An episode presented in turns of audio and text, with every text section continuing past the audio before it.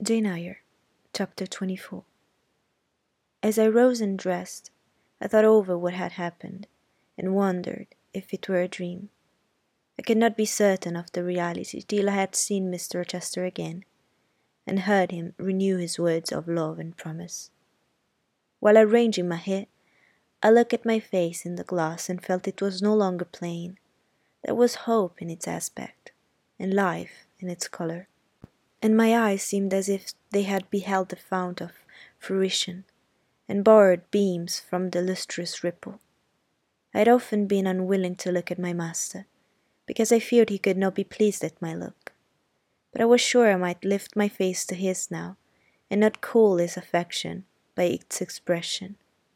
I took a plain but clean and light summer dress from my drawer and put it on.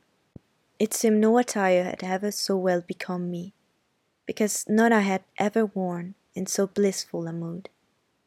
I was not surprised when I ran down into the hall to see that a brilliant June morning had succeeded to the tempest of the night, and to feel, through the open glass door, the breathing of a fresh and fragrant breeze.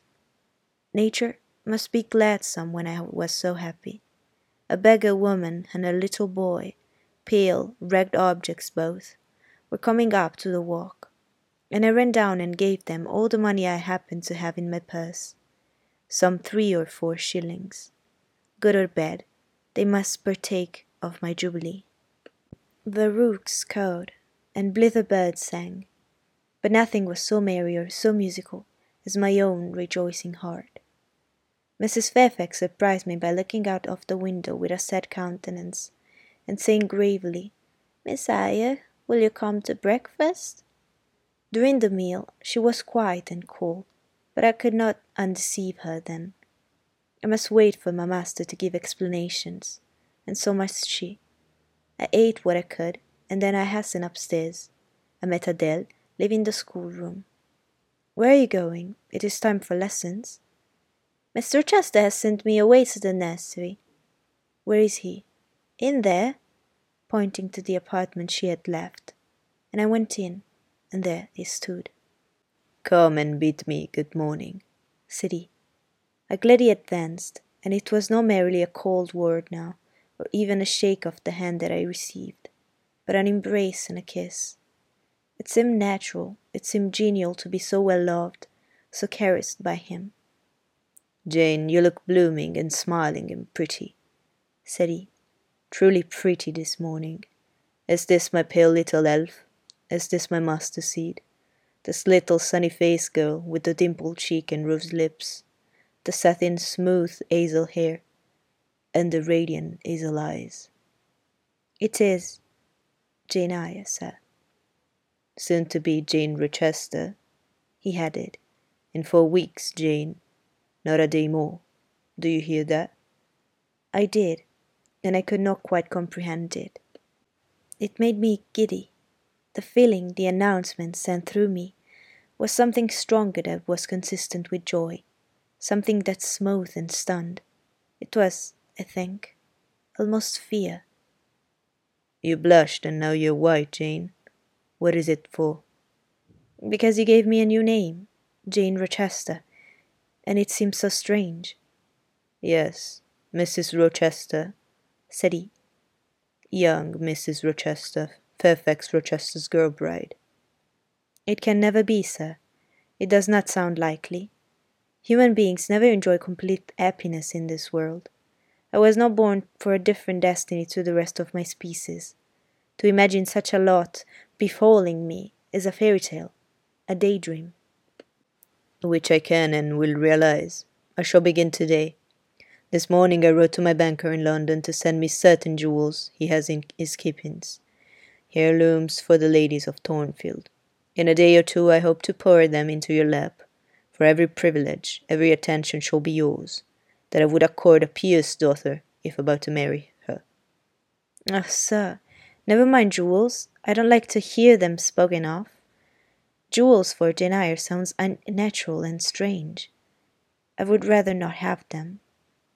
I will myself put the diamond chain round your neck and the circlet on your forehead which it will become.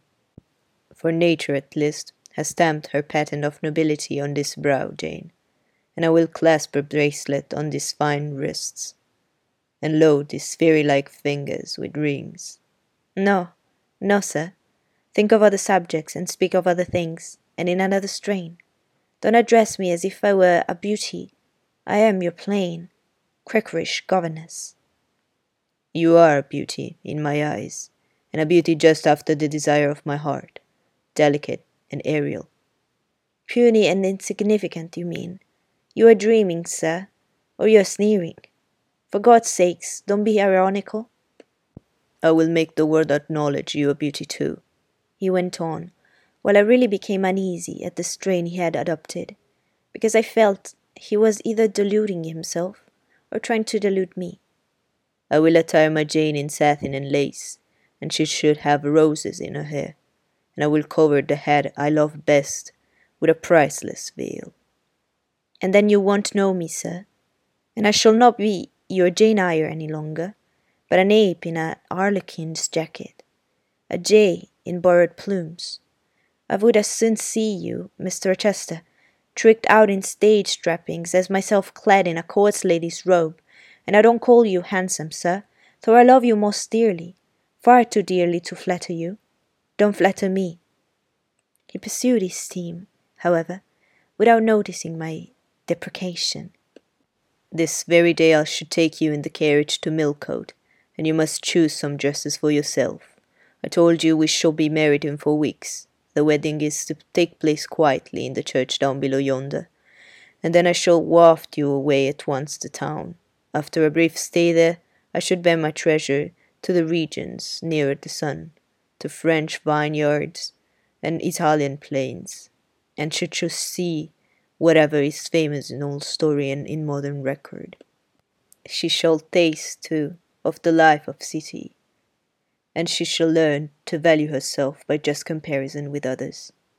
Shall I travel? And with you, sir?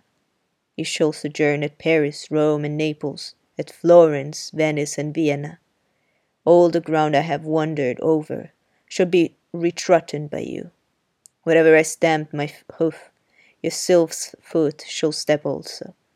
Ten years since, I flew through Europe half mad with disgust, hate, and rage, as my companions.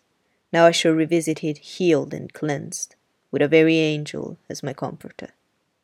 I laughed at him as he said this. I'm not an angel, I asserted, and I will not be one till I die. I will be myself, Mr. Rochester. You must neither expect nor exact anything celestial of me, for you will not get it, any more than I shall get it of you, which I do not at all anticipate. What do you anticipate of me? For a little while you will perhaps be as you are now, a very little while, and then you will turn cool, and then you will be capricious, and then you will be stern, and I shall have much ado to please you. But when you get well used to me, you will perhaps like me again. Like me, I said. Not love me. I suppose your love will effervesce in six months, or less. I have observed in books written by men that period assigned as the farthest to which a husband's door extends. Yet, after all, as a friend and companion, I hope never to become quite distasteful to my dear master. Distasteful, and like you again. I think I shall like you again and yet again, and I will make you confess I do not only like you, but love you with truth, fervor, constancy. Yet are you not capricious, sir? To women who please me only by the faces, I am the very devil when I find out they have neither souls nor hearts when they open to me la perspective of flatness, triviality, and perhaps imbecility, coarseness and ill temper. But to the clear eye and eloquent tongue, to the soul made of fire, and the character that bends but does not break, at once supple and stable, tractable and consistent, I am very tender and true. Had you ever experience of such a character, sir? Did you ever love such an one? I love it now before me, if I indeed in any respect come up to your difficult standard. I never met your likeness, Jane. You please me and you master me. You seem to submit, and I like the sense of pliancy you impart. And while I'm twining the soft, silken skein round my finger, it sends a thrill up my arm to my heart. I'm influenced, conquered, and the influence is sweeter than I can express. And the conquest I undergo has a witchery beyond any triumph I can win. Why do you smile, Jane? What does that inexplicable, that uncanny turn of countenance mean? I was thinking, sir. I was thinking of Hercules and Samson with their charmers. You were, you little elfish. Hush, sir, you don't talk very wisely just now, any more than those gentlemen acted very wisely. However, had they been married, they would no doubt, by their severity as husbands, have made up for their softness as suitors. And so will you, I fear. I wonder how you will answer me a year hence. Should I ask a favor it does not suit your convenience or pleasure to grant? Ask me something now, Janet. The least thing. I desire to be entreated. Indeed I will, sir. I have my petition already. Speak, but if you look up and smile with that countenance, I shall swear concession before I know to what, and that will make a fool of me. Not at all, sir. I ask only this don't send for jewels, and don't crown me with roses. You might as well put a border of gold lace round that plain pocket handkerchief you have there. I might as well gild refined gold. I know it. Your request is granted then for the time. I will remand the order I dispatched to my banker. But you have not yet asked for anything. You have prayed a gift to be withdrawn. Try again. Well, then, sir, have the goodness to gratify my curiosity, which is much piqued on one point. He looked disturbed. What? What? he said hastily. Curiosity is a dangerous petition. It is well I have not taken a vow to accord every request.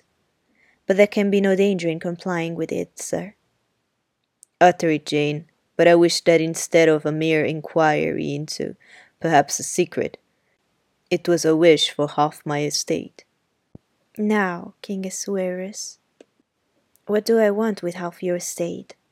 Do you think I am a Jew usurer, seeking good investment in land? I would much rather have all your confidence. You will not exclude me from your confidence if you admit me to your heart? You are welcome to all my confidence that is worth having, Jane. But for God's sake, don't desire a useless burden. Don't long for poison, then turn out a downright Eve on my hands. Why not, sir? You have just been telling me how much you like to be conquered, and how pleasant over persuasion is to you. Don't you think I had better take advantage of the confession, and begin and coax and entreat, even cry and be sulky if necessary, for the sake of a mere essay of my power? I dare you to any such experiment. Encroach, presume, and the game is up. Is it, sir? You soon give in. How stern you look now. Your eyebrows have become as thick as my finger, and your forehead resembles what in some very astonishing poetry I once saw styled a blue piled thunder loft. That will be your married look, sir, I suppose? If that will be your married look, I, as a Christian, will soon give up the notion of consorting with a mere sprite of salamander. But what had you to ask, thing? Out with it. There, you are less than civil now, and I like rudeness a great deal better than flattery. I'd rather be a thing than an angel. This is what I have to ask. Why did you take such pains to make me believe you wished to marry Miss Ingram? Is that all? Thank God it is no worse. And now he knit his black brows, looked down, smiling at me, and stroked my hair, as if well pleased at seeing a danger averted. I think I may confess, he continued, even although I should make you a little indignant, Jane, and I have seen what a fire spirit you can be when you are indignant. You glowed in the cool moonlight last night, when you mutinied against fate, and claim your rank as my equal. Jane, by the by, it was you who made me the offer. Of course I did, but to the point, if you please, sir. Miss Ingram? Well, I feign courtship of a Miss Ingram, because I wish to render you as madly in love with me as I was with you. And I knew jealousy would be the best ally I could call in for the furtherance of that end. Excellent. Now you are small, no one whit bigger than the end of my little finger. It was a burning shame, and a scandalous disgrace to act in that way. Did you think nothing of Miss Ingram's feelings, sir? Her feelings are concentrated in one pride, and that needs humbling. Were you jealous, Jane? Never mind, Mr. Rochester. It is in no way interesting to you to know that. Answer me truly once more. Do you think Miss Ingram will not suffer from your dishonest coquetry? Won't she feel forsaken and deserted? Impossible. When I told you how she, on the contrary, deserted me, the idea of my insolvency cooled, or rather extinguished, her flame in a moment. You have a curious design in mind, Mr. Rochester. I am afraid your principles on some points are eccentric. My principles were never trained, Jane. They may have grown a little awry for want of attention. Once again, seriously, May I enjoy the great good that has been vouchsafed to me, without fearing that anyone else is suffering the bitter pain I myself felt a while ago. That you may, my good little girl. There is no other being in the world has the same pure love for me as yourself. For I lay that pleasant unction to my soul, Jane, a belief in your affection. I turned my lips to the hand that lay on my shoulder I loved him very much, more than I could trust myself to say, more than words had powers to express. Ask something more, he said presently. It is my delight to be entreated, and to yield. I was again ready with my request. Communicate your intentions to Mrs. Fairfax, sir.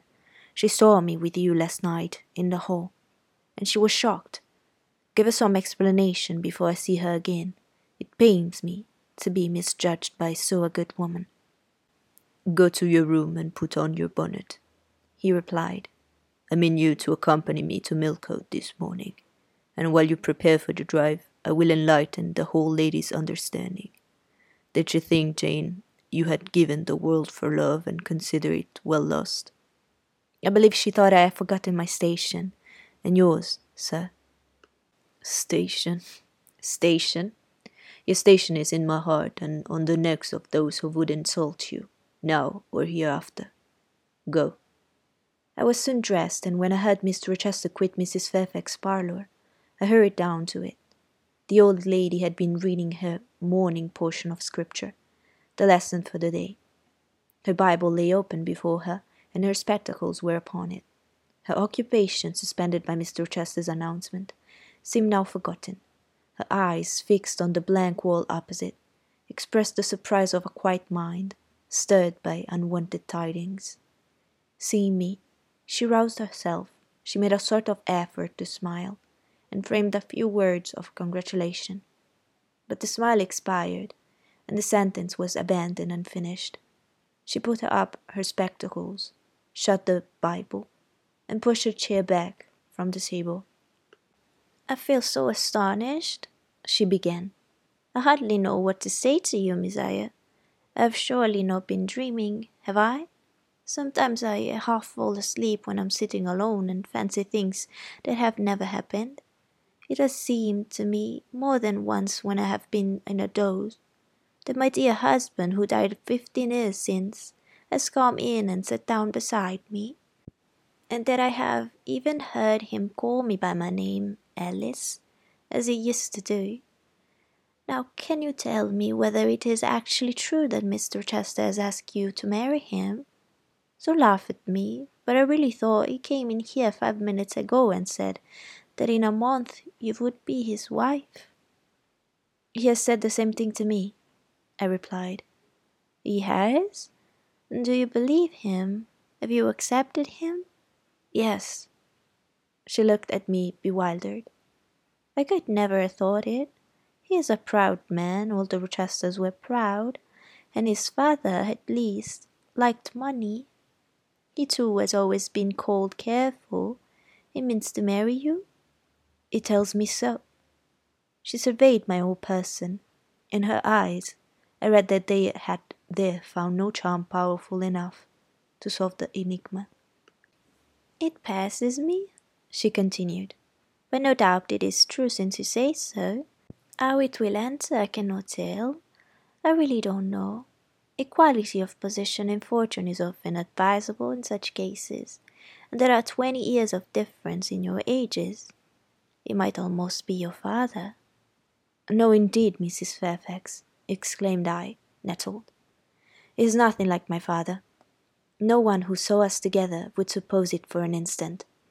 Mr. Rochester looks as young, and is as young as some men at five and twenty. Is it really for love he's going to marry you? she asked. I was so hurt by her coldness and skepticism that the tears rose to my eyes. I'm sorry to grieve you, pursued the widow, but you are so young and so little acquainted with men. I wish to put you in, on your guard. It is an old saying that all is not gold that glitters, and in this case I do fear there will be something found to be different to what either you or I expect. Why? Am I a monster? I said. Is it impossible that Mr. Rochester should have a sincere affection for me? No, you are very well, and much improved of late, and Mr. Rochester, dare say, is fond of you. I've always noticed that you were a sort of pet of his. There are times when, for your sake I have been a little uneasy at his marked preference, and have wished to put you on your guard, but I did not like to suggest even the possibility of wrong. I knew such an idea would shock, perhaps offend you, and you were so discreet and so thoroughly modest and sensible. I hoped you might be trusted to protect yourself. Last night I cannot tell you what I suffered when I sought all over the house and could find you nowhere nor the master either. And then at twelve o'clock saw you come in with him. Well, never mind that now, I interrupted impatiently. It is enough that all was right. I hope all will be right in the end, she said. But believe me, you cannot be too careful. Try and keep Mr. Rochester at a distance. Distrust yourself as well as him Gentlemen in his station are not accustomed to marry their governesses. I was growing truly irritated. Happily, Adele ran in. Let me go, let me go to Millcote too, she cried. Mr. Chesterwant thought there is so much room in the new carriage. Beg him to let me go, mademoiselle. That I will, Adele. And I hastened away with her, glad to quit my gloomy monsters. The carriage was ready. They were bringing it round to the front, and my master was pacing the pavement, Pilot following him backwards and forwards. Adele may accompany us, may she not, sir? I told her no. I'll have no brats. I'll have only you. Do let her go, Mr. Rochester, if you please. It would be better. Not it. She will be restrained. He was quite peremptory, both in look and voice. The chill of Mrs. Fairfax's warnings and the damp of her doubts were upon me. Something of unsubstantiality and uncertainty had beset my hopes. I have lost the sense of power over him. I was about mechanically to obey him, without further remonstrance. But as he helped me into the carriage, he looked at my face. What is the matter? he asked. All the sunshine is gone. Do you really wish the bairn to go? Will it annoy you if she is left behind? I would far rather she went, sir. Then off for your bonnet and back, like a flash of lightning, cried he to Adele. She obeyed him, with what speed she might. After all, a single morning's interruption will not matter much, said he, when I mean shortly to claim you, your thoughts, conversation, and company for life. Adele, when lifting in, commenced kissing me, by way of expressing her gratitude for my intercession. She was instantly stowed away into a corner on the other side of him. She then peeped round to where I sat. So stern a neighbor was too restrictive. To him, in his present fractious mood, she dare whisper no observation, nor ask of him any information. Let her come to me, I entreated. She will perhaps trouble you, sir. There is plenty of room on this side. He handed her over as if she had been a lap dog. I'll send her to school yet, he said, but now he was smiling. Adele heard him and asked if she was to go to school, son mademoiselle. Yes, he replied, absolutely, son mademoiselle. For I am to take mademoiselle to the moon, and there I should seek a cave in one of the white valleys among the volcano tops, and mademoiselle shall live with me there, and only me. She will have nothing to eat, you will starve her, observed Adele. I should gather manna for her morning and night. The plains and hillsides in the moon and are bleached with manna, Adele. She will want to warm herself. What will she do for a fire? Fire raises out of the lunar mountains. When she is cold, I'll carry her up to a peak and lay her down on the edge of a crater. Oh, qu'elle sera mal, peu confortable. And her clothes, they will wear out. How can she get new ones? Mr. Rochester professed to be puzzled. Hmm, said he. What would you do, Adele? Cudgel your brains for an expedient. How would a white or a pink cloud answer for a gown, do you think? And one could cut a pretty enough scarf out of a rainbow. She is far better as she is, concluded Adele, after musing some time. Besides, she would get tired of living with only you in the moon. If I were mademoiselle, I would never consent to go with you. She has consented. She has pledged her word. But you can't get her there. There is no road to the moon. It is all air. And neither you nor she can fly. Adele looked at that field. We were now outside Thornfield gates, and bowling lightly along the smooth road to Millcote, where the dust was well laid by the thunderstorm, and where the low hedges and lofty timber trees on each side glistened green and rain refreshed. In that field, Adele, I was walking late one evening about a fortnight since, the evening of the day you helped me to make hay in the orchard meadows, and as I was tired with raking swaths, I sat down to rest me on a stile, and there I took out a little book and a pencil, and began to write about a misfortune that befell me long ago, and a wish I had for happy days to come. I was writing away very fast, though daylight was fading from the leaf when something came up the path and stopped two yards of me. I looked at it. It was a little thing with a veil of a gossamer on its head. I beckoned it to come near me. It stood soon at my knee. I never spoke to it, and it never spoke to me in words. But I read its eyes, and it read mine. And our speechless colloquy was to this effect. It was a fairy and come from Elfland, it said, and its errand was to make me happy. I must go with it out of the common world to a lonely place, such as the moon, for instance, and it nodded its head towards her horn, rising over Hay Hill. It told me of the alabaster cave and silver vale where we might live. I said I should like to go, but reminded it, as you did me, that I had no wings to fly. Oh, returned the fairy, that does not signify. Here, as a talisman will remove all the difficulties, and she held out a pretty gold ring. Put it, she said, on the fourth finger of my left hand, and I'm yours, and you are mine, and we shall leave earth and make our own heaven yonder. She nodded again at the moon. The ring, Adele, is in my breeches pocket, under the disguise of a sovereign, but I mean soon to change it to a ring again. But what has Mademoiselle to do with it? I don't care for the fairy. You said it was Mademoiselle you would like to take to the moon. Mademoiselle is a fairy, he said, whispering mysteriously.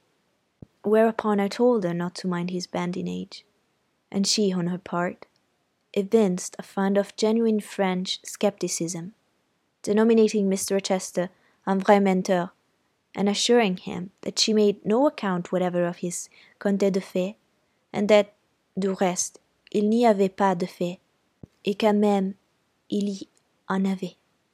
She was sure they would never appear to him, nor ever give him rings, or offer to live with him in the moon. The hour spent at Millcote was a somewhat harassing one to me. Mr. Rochester obliged me to go to a certain silk warehouse. There I was ordered to choose half a dozen dresses. I hated the business. I begged leave to defer it. No, it should be gone through with it now. By dint of entreaties expressed in energetic whispers, I reduced the half dozen to two. This, however, he vowed he would select himself. With anxiety, I watched his eye rove over the gay stores. He fixed on a rich silk of the most brilliant amethyst dye, and a superb pink satin. I told him, in a new series of whispers, that he might as well buy me a gold gown and a silver bonnet at once. I should certainly never venture to wear his choice. With infinite difficulty, for he was stubborn as a stone, I persuaded him to make an exchange in favor of a sober black satin and pearl grey silk. It may pass for the present, he said, but he would yet see me glittering like a parterre. Glad was I to get him out of the silk warehouse and then out of a jewellery shop. The more he bought me, the more my cheek burned with a sense of annoyance and degradation. As we re entered the carriage, and I sat back feverish, in fact, I remember what in the hurry of events, dark and bright, I had wholly forgotten the letter of my uncle, John Eyre, to Mrs. Reed. His intentions to adopt me and make me his legatee. It would indeed be a relief, I thought, if I'd ever so small an independency I never can bear being dressed like a doll by Mr. Rochester, or sitting like a second Danae, with a golden shower falling daily around me. I will write to Madeira the moment I get home, and tell my uncle John I am going to be married, and to whom. If I had but a prospect of one day bringing Mr. Rochester an accession of fortune, I could better endure to be kept by him now. And somewhat relieved by this idea, I ventured once more to meet my master's and lover's eye which most pertinaciously sought mine, though I averted both face and gaze.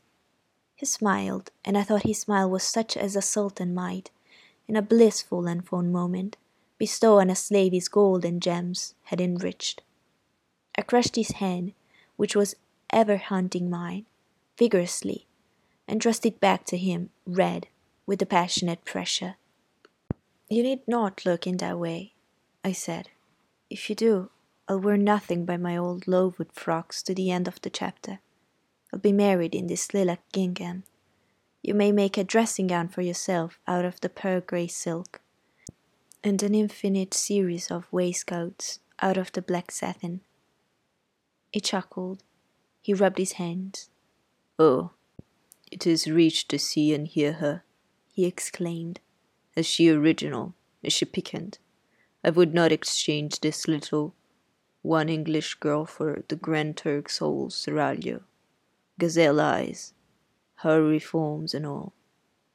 The Eastern allusion beat me again. I'll not stand you an inch in the stead of a seraglio, I said, so don't consider me an equivalent for one. If you have a fancy for anything in that line, away with you, sir, to the bazaar of Stamboul without delay and lay out in extensive slave purchases some of that spare cash you seemed at a loss to spend satisfactorily here.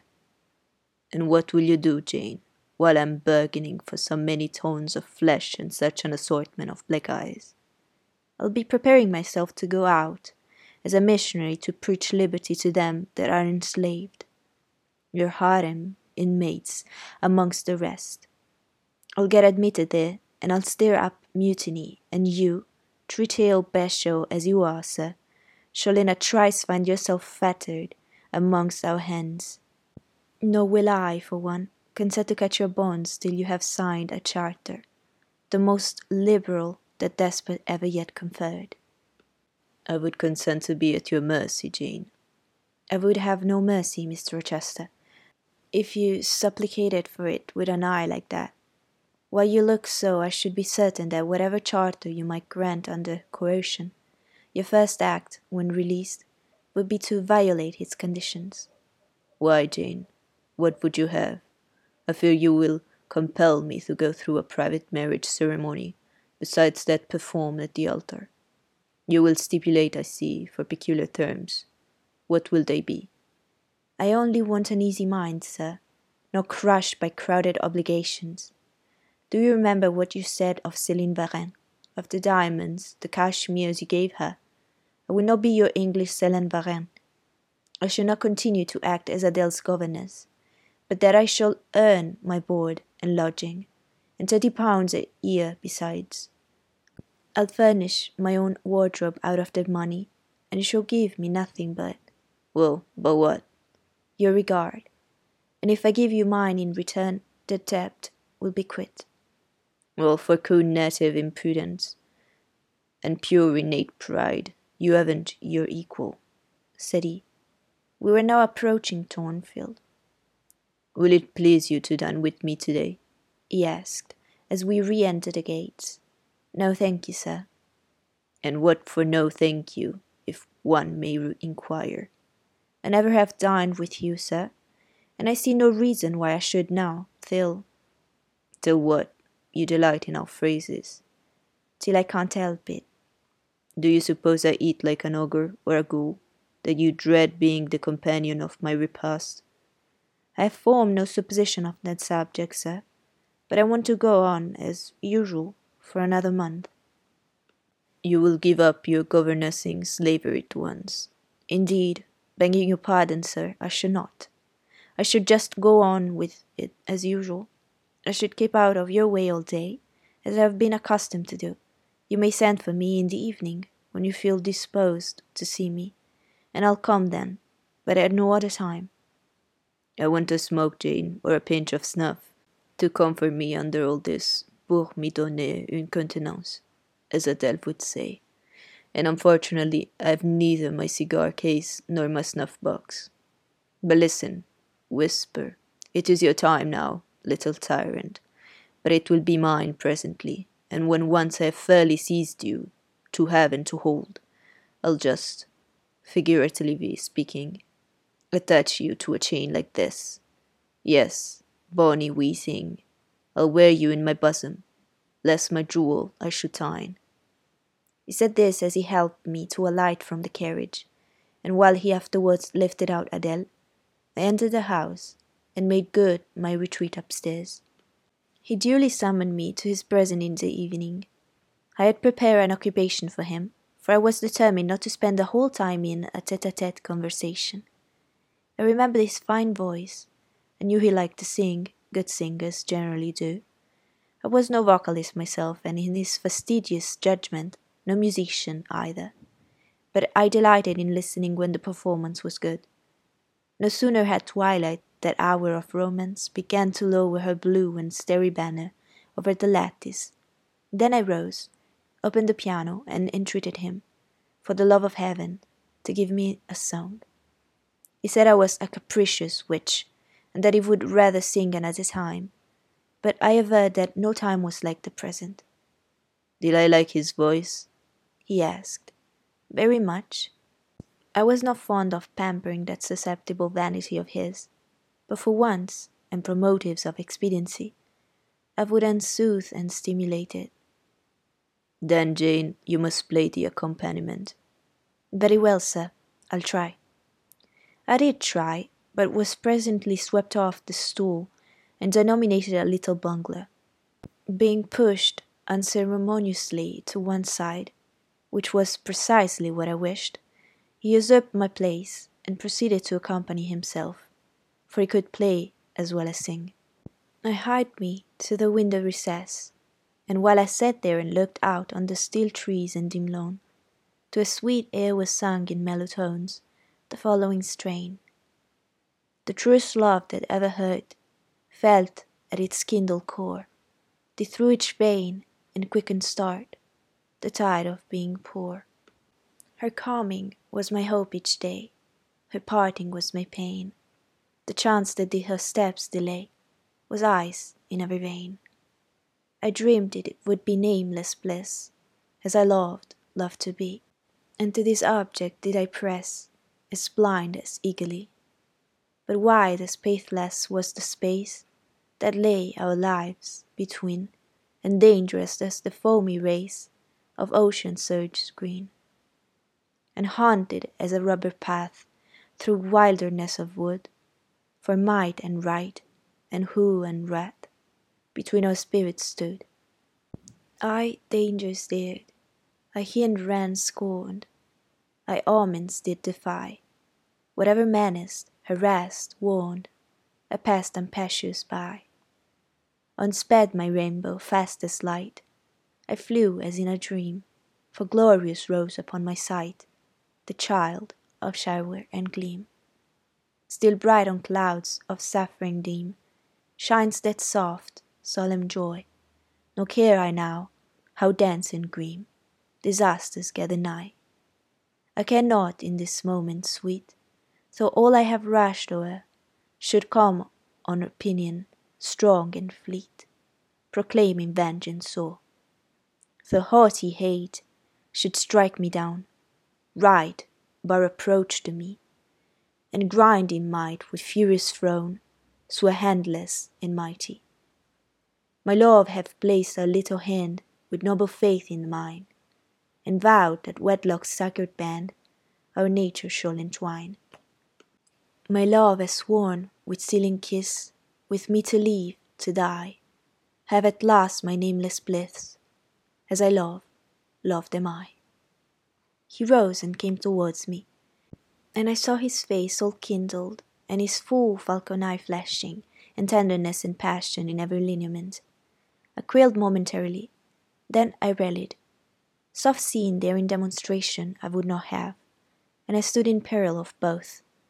A weapon of defence must be prepared, I wet my tongue. As he reached me, I asked with asperity whom he was going to marry now. That was a strange question to be put out by his darling Jane. Indeed, I consider it a very natural and necessary one. He had talked of his future wife dying with him. What did he mean by such a pagan idea? I had no intention of dying with him. He might depend on that. Oh, wholly longed, wholly prayed for, was that I might live with him. Death was not for such as I. Indeed, it was. I had as good a right to die when my time came as he had, but I should bide that time, and not be hurried away in a suttee. Would I forgive him for the selfish idea and prove my pardon by a reconciling kiss? No, I would rather be excused. Here I heard myself apostrophized as a hard little thing, and it was added, any other woman would have been melted to marrow at hearing such stanzas crooned in her praise.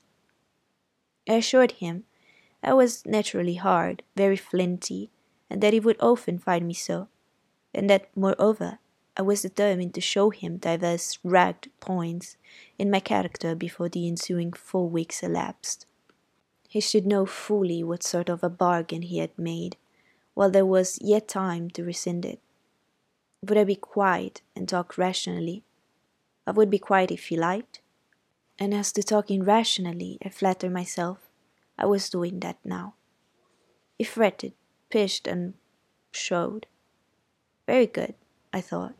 You may fume and fidget as you please, but this is the best plan to pursue with you. I'm certain. I like you more than I can say, but I'll not sink into a bathos of sentiment and with this needle of repartee I'll keep you from the edge of the gulf too, and moreover maintain by its sponged aid that distance between you and myself was conducive to our real mutual advantage. From less to more, I worked him up to considerable irritation. Then, after he had retired in dungeon, quite to the other end of the room, and I got up saying, I wish you good night, sir, in my natural and wonted respectful manner, I slipped out by the side door and got away. The system those entered on I pursued during the whole season of probation, and with the best success. He was kept, to be sure, rather cross and crusty, but on the whole I could see he was excellently entertained, and that a lamb-like submission and turtle-dove sensibility, while fostering his deposisement, would have pleased his judgment, satisfied his common sense, and even suited his taste less. In other people present I was, as formerly, deferential and quiet. any other line of conduct being uncalled for. It was only in the evening conferences I thus thwarted and afflicted him. He continued to send for me punctually the moment the clock struck seven, though when I appeared before him now, he had no such honeyed terms as love and darling on his lips. The best words at my service were provoking puppet, malicious health, sprite, changeling, etc. For caresses too, and I got grimaces, for a pressure of the hand, a pinch on the arm, for a kiss on the cheek, a severe tweak of the ear. It was all right. At present I decidedly preferred these fierce favours to anything more tender. Mrs. Fairfax, I saw, approved me. Her anxiety on my account vanished. Therefore, I was certain I did well. Meantime, Mr. Rochester affirmed I was wearing him to skin and bone, and threatened awful vengeance for my present conduct at some period fast coming. I laughed in my sleeve at his menace. I can't keep you in a reasonable check now, I reflected, and I don't doubt to be able to do it hereafter. If one expedient loses its virtue, another must be devised. Yet, after all, my task was not an easy one. Often I would rather have pleased than teased him. My future husband was becoming to me my whole world, and more than the world, almost my hope of heaven. He stood between me and every thought of religion as an eclipse intervenes between man and the broad sun. I could not, in those days, see God for his creature of whom I had made an idol.